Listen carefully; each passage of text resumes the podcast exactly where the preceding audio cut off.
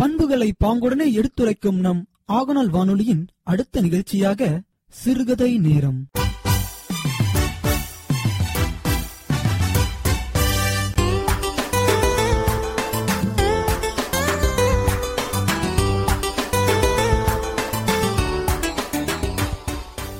ஆகநல் வானொலியின் அத்துணை நேயர்களுக்கும் வணக்கங்களை தெரிவிச்சுக்கிட்டு இன்றைய சிறுகதை நேரத்துக்கு போயிடலாம். இன்றைய சிறுகதை நேரத்தில் எழுத்தாளர் திருமதி சரோஜா ராமமூர்த்தி அவர்கள் எழுதின நவராத்திரி பரிசு அப்படிங்கிற சிறுகதையை தான் உங்களுக்கு நான் இன்னைக்கு சொல்ல போகிறேன் இந்த சிறுகதையை நான் படிக்கும் பொழுது எனக்கு ரெண்டு பேர் ஞாபகத்துக்கு வந்தாங்க.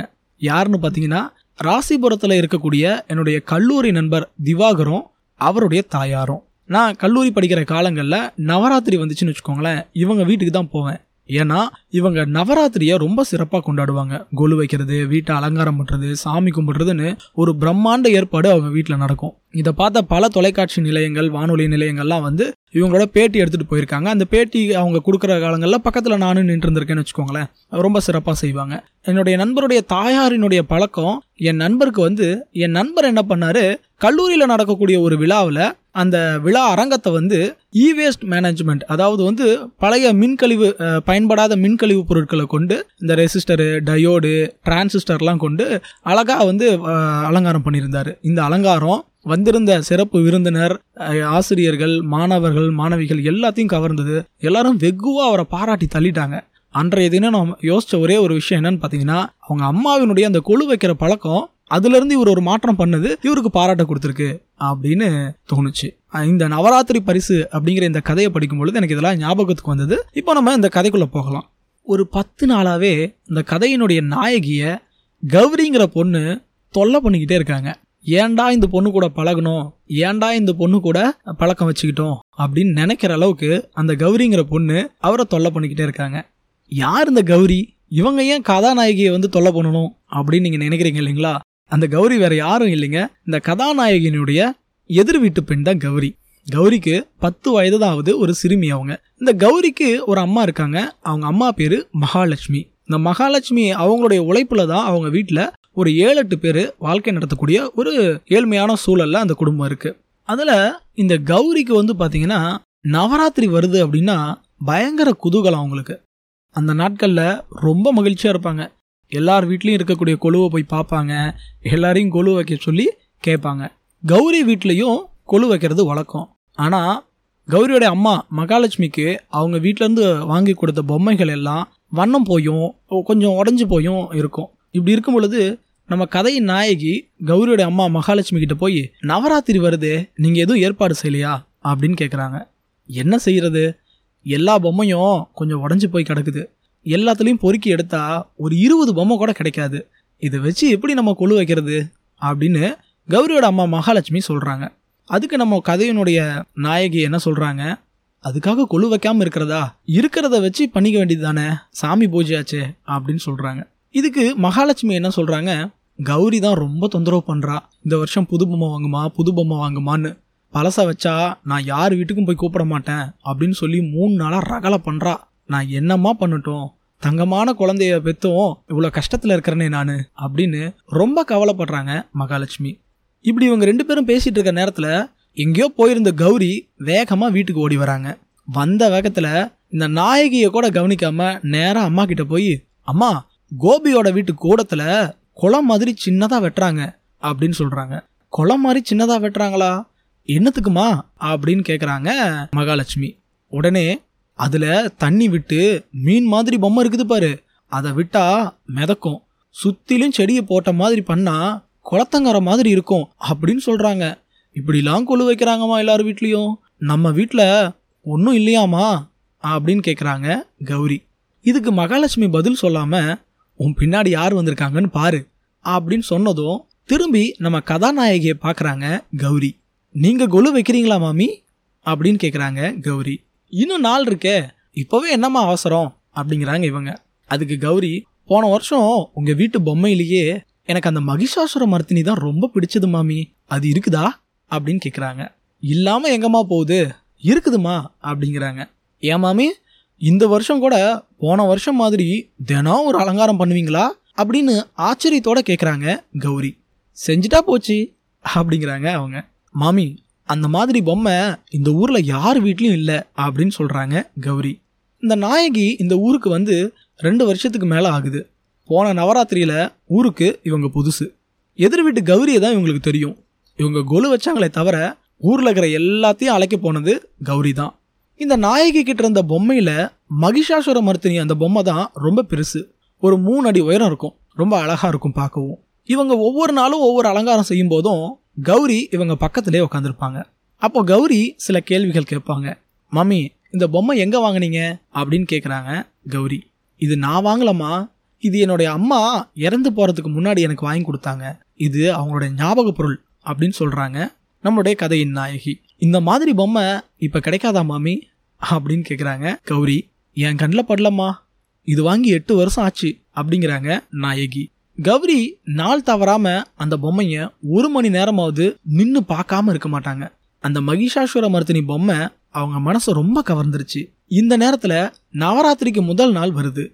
இந்த நாயகி அவருடைய பொம்மை பெட்டியை கீழே இறக்கி அதிலிருந்து பொருட்களெல்லாம் பொருட்கள் எல்லாம் எடுத்துட்டு இருக்காங்க கௌரியும் இவங்களோடய சேர்ந்து அலைஞ்சிட்டு இருக்காங்க கௌரிக்கு அவங்க வீட்டு பொம்மைங்க மேலே பெருசாக மதிப்பு இல்லை ஆனால் இந்த நாயகியினுடைய வீட்டில் இருக்கக்கூடிய பொம்மைகள் எல்லாம் ரொம்ப ஆச்சரியத்தோடு பார்க்குறாங்க மாமி மாமி இந்த நாயை பார்த்தீங்களா எப்படி அழகாக இருக்குது அந்த சிப்பாயை பாருங்களேன் அப்படின்னு குதிச்சுக்கிட்டே ரொம்ப ஆர்வத்தோட வேலை செஞ்சுட்டு இருக்காங்க கௌரி. இத்தனை பொம்மைகளையும் பார்த்துட்டு இருக்கிறாங்க கௌரி. இந்த நேரத்தில் மகிஷாசுர மர்த்தினி பொம்மையை வெளியில் எடுக்கிறாங்க நம்ம நாயகி. அவங்க எடுத்தது தான் தாமதம். இவங்க கையில இருந்த அத்தனை பொம்மைங்களையும் வச்சுட்டு நேர நாயகி பக்கத்துல ஓடி உக்காந்துக்கிறாங்க நம்மளுடைய கௌரி. பொம்மையை பார்த்துட்டு நாளைக்கு என்ன மாதிரி அலங்காரம் பண்ண போறீங்க? அப்படின்னு கேட்குறாங்க கௌரி. நீ தான் சொல்ல என்ன செய்யலான்னு? அப்படின்னு கேட்குறாங்க நாயகி. மாமி அந்த வெள்ளை புடவை கட்டி சரஸ்வதி அலங்காரம் பண்ணலாமே அப்படின்னு அவங்க சொல்ல சரஸ்வதி பூஜை அன்னைக்கு அப்படி பண்ணணும். இன்னைக்கு நம்ம வேற அலங்காரம் செய்யலாம். அப்படின்னு இவங்க சொல்ல ம் சரி அப்படின்னு சொல்லி கௌரியும் ஆமோதிக்கிறாங்க. அதே சமயம் அன்னைக்கு முழுக்க முழுக்க மகிஷாசுர மர்த்தினி பொம்மையை கையில் வச்சுக்கிட்டு சுத்திக்கிட்டே இருக்கிறாங்க கௌரி. இதை பார்த்த கௌரியோட அம்மா ஏம்மா இவகிட்ட அந்த பொம்மையை கொடுத்துருக்கிறியே. நல்ல நாள் அதுவுமா கீழே போட்டு உடச்சிட போறா அப்படின்னு எச்சரிக்கிறாங்க மகாலட்சுமி. நான் ஒன்றும் உடைக்க மாட்டேன் போ அப்படின்னு அம்மாவை கோபமாக பார்க்குறாங்க கௌரி. அடுத்த நாள் கௌரி கிட்ட இருந்து அந்த பொம்மையை வாங்கவே முடியல. அந்த பொம்மையை இந்த நாயகி கௌரிக்கே கொடுத்துருவாங்கன்னு நினச்சிட்டு இருந்தாங்களோ என்னமோ. கௌரி ரொம்ப ஏக்கமாயிட்டாங்க. இந்த நாயகிக்கும் அந்த பொம்மை ஒன்றும் பெரிய விஷயம் இல்லை. அவங்க அதை குழந்தைக்கே கூட கொடுத்துடலாம் ஆனால் இறந்து போன இவங்களோட அன்னையோட பரிசு அது. அவங்க ஞாபகமாக வச்சுருக்கறனால அதை கொடுக்க இவங்களுக்கும் மனசு வரல. இந்த முதல் நாள் கோலு முடிஞ்சதும் கௌரி இந்த நாயகி கிட்ட வராங்க. மாமி நான் ஒன்று கேட்குறேன் தருவீங்களா? அப்படின்னு கேட்குறாங்க என்ன வேணும் சொல்லு அப்படின்னு நாயகி கேட்க மாமி மகிஷாசுர மர்த்தினி மாதிரி எனக்கு ஒன்று வாங்கி கொடுங்களேன். நான் இதை கேட்கல. வேற சின்னதாக இருந்தாலும் பரவாயில்ல அப்படிங்கிறாங்க. பாப்பா உனக்கு அந்த பொம்மை வாங்கி தரணும்னு போன வருஷமே எல்லா கடையிலையும் தேடி பார்த்தேன். கடைக்காரங்களை கேட்டால் ஒவ்வொரு சமயமும் ஒவ்வொரு மாதிரி வரும். இப்பொழுதெல்லாம் இது கிடைக்கிறது இல்லையே அப்படின்னு சொல்லிட்டாங்க. உனக்கு வேற ஏதாவது நல்லதாக வாங்கி தரேன் அப்படின்னு இவங்க சொல்ல அதுக்கு எந்த பதிலுமே சொல்லாமல் அமைதியாக இருக்கிறாங்க கௌரி. கௌரிக்கு இந்த நாயகி மேல மிகுந்த விசுவாசம். கொலு பொம்மைகளுக்கு அலங்காரம் செய்வதற்கு பகல் ஒரு மணிலிருந்தே தொந்தரவு செய்ய ஆரம்பிச்சிடுவாங்க. என்ன மாமி பேசாம இருக்கீங்களே? நேரம் ஆகலையா? சாவியை கொடுங்க நான் எல்லாத்தையும் எடுத்து வெளியில வைக்கிறேன் அப்படின்னு நச்சரிப்பாங்க. கௌரியோட தொந்தரவு தாங்க முடியாம சாவியை இந்த நாயகி கொடுத்துருவாங்க. அதை வாங்கிக்கிட்டாவது பேசாம இருந்தா பரவாயில்ல. நீங்களும் வாங்க நீங்களும் வாங்கன்னு கையை பிடிச்சு இழுத்து கூட்டு போய் உட்கார வச்சிருவாங்க. என்னம்மா இது தொந்தரவு? அப்படின்னு கோவமா பேசினா கூட பாவம் அந்த குழந்தைக்கு கோவமே வர்றதில்ல. இப்படி நம்ம கிட்ட ரொம்ப ஆசையா இருக்குது நம்ம மேல ரொம்ப பண்பா பாசமா இருக்கே இந்த பொம்மையை கொடுத்துடலாமா அப்படின்னு இந்த நாயகி அடிக்கடி நினைக்கிறது உண்டு. ஆனா அவங்களோட அம்மாவோட நினைவு வந்தா இந்த எண்ணம் மறைஞ்சு போயிடும். நல்லதா வேற ஒரு பொம்மை வாங்கி கொடுத்தா சரியா போகுது அப்படின்னு நினைச்சாங்க.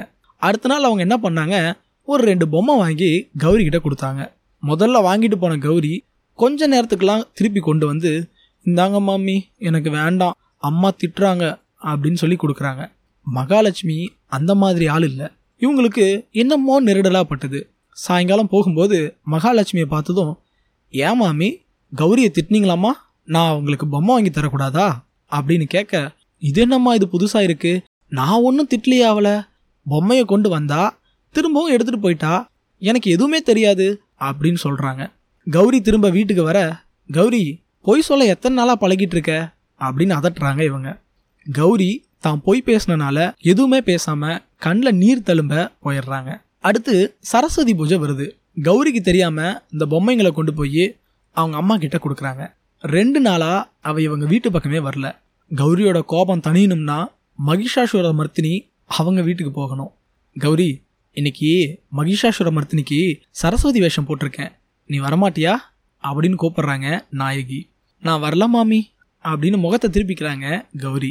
நாயகி மனசுக்குள்ள சிரிச்சுக்கிட்டே இந்த குழந்தைங்க தங்களுக்கு ஏதாவது வேணும்னு நினச்சிட்டாங்கன்னா எவ்வளோ ரகலை பண்ணுறாங்க அடேங்க அப்பா கௌரியோட கோபம் தான் எவ்வளோ பெருசு என்று யோசிக்கிறாங்க.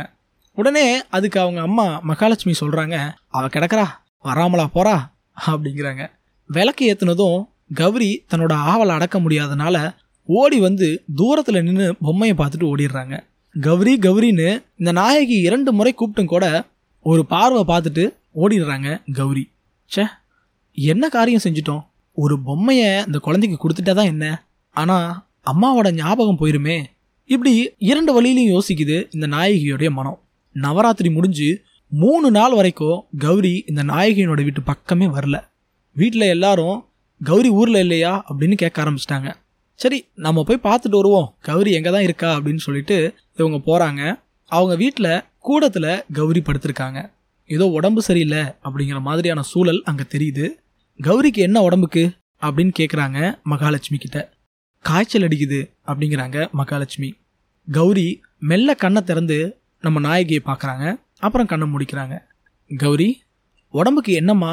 அப்படின்னு கேட்குறாங்க காய்ச்சல் மாமி அப்படின்னு கௌரி கிட்டேருந்து மெதுவாக பதில் வருது. சரஸ்வதி பூஜை அன்னைக்கு ராத்திரி படுத்தவள் தான் எந்திரிக்கவே இல்லை. காய்ச்சல் நெருப்பாக கொதிக்குது அப்படிங்கிறாங்க மகாலட்சுமி.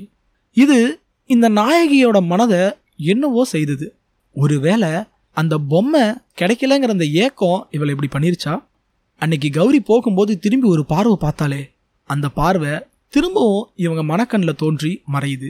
அங்கேருந்து வீட்டுக்கு போனதும் பொம்மையை பெட்டியிலிருந்து எடுத்து வெளியில் வச்ச பிறகுதான் இந்த நாயகியினுடைய மனம் நிம்மதி அடையுது. மறுநாள் காலையில் கௌரியிடம் பொம்மையை கொடுக்குறாங்க. நாயகி கௌரி ஆவலோட ஏது மாமி? எனக்காக வாங்குனீங்களா? அப்படிங்கிறாங்க.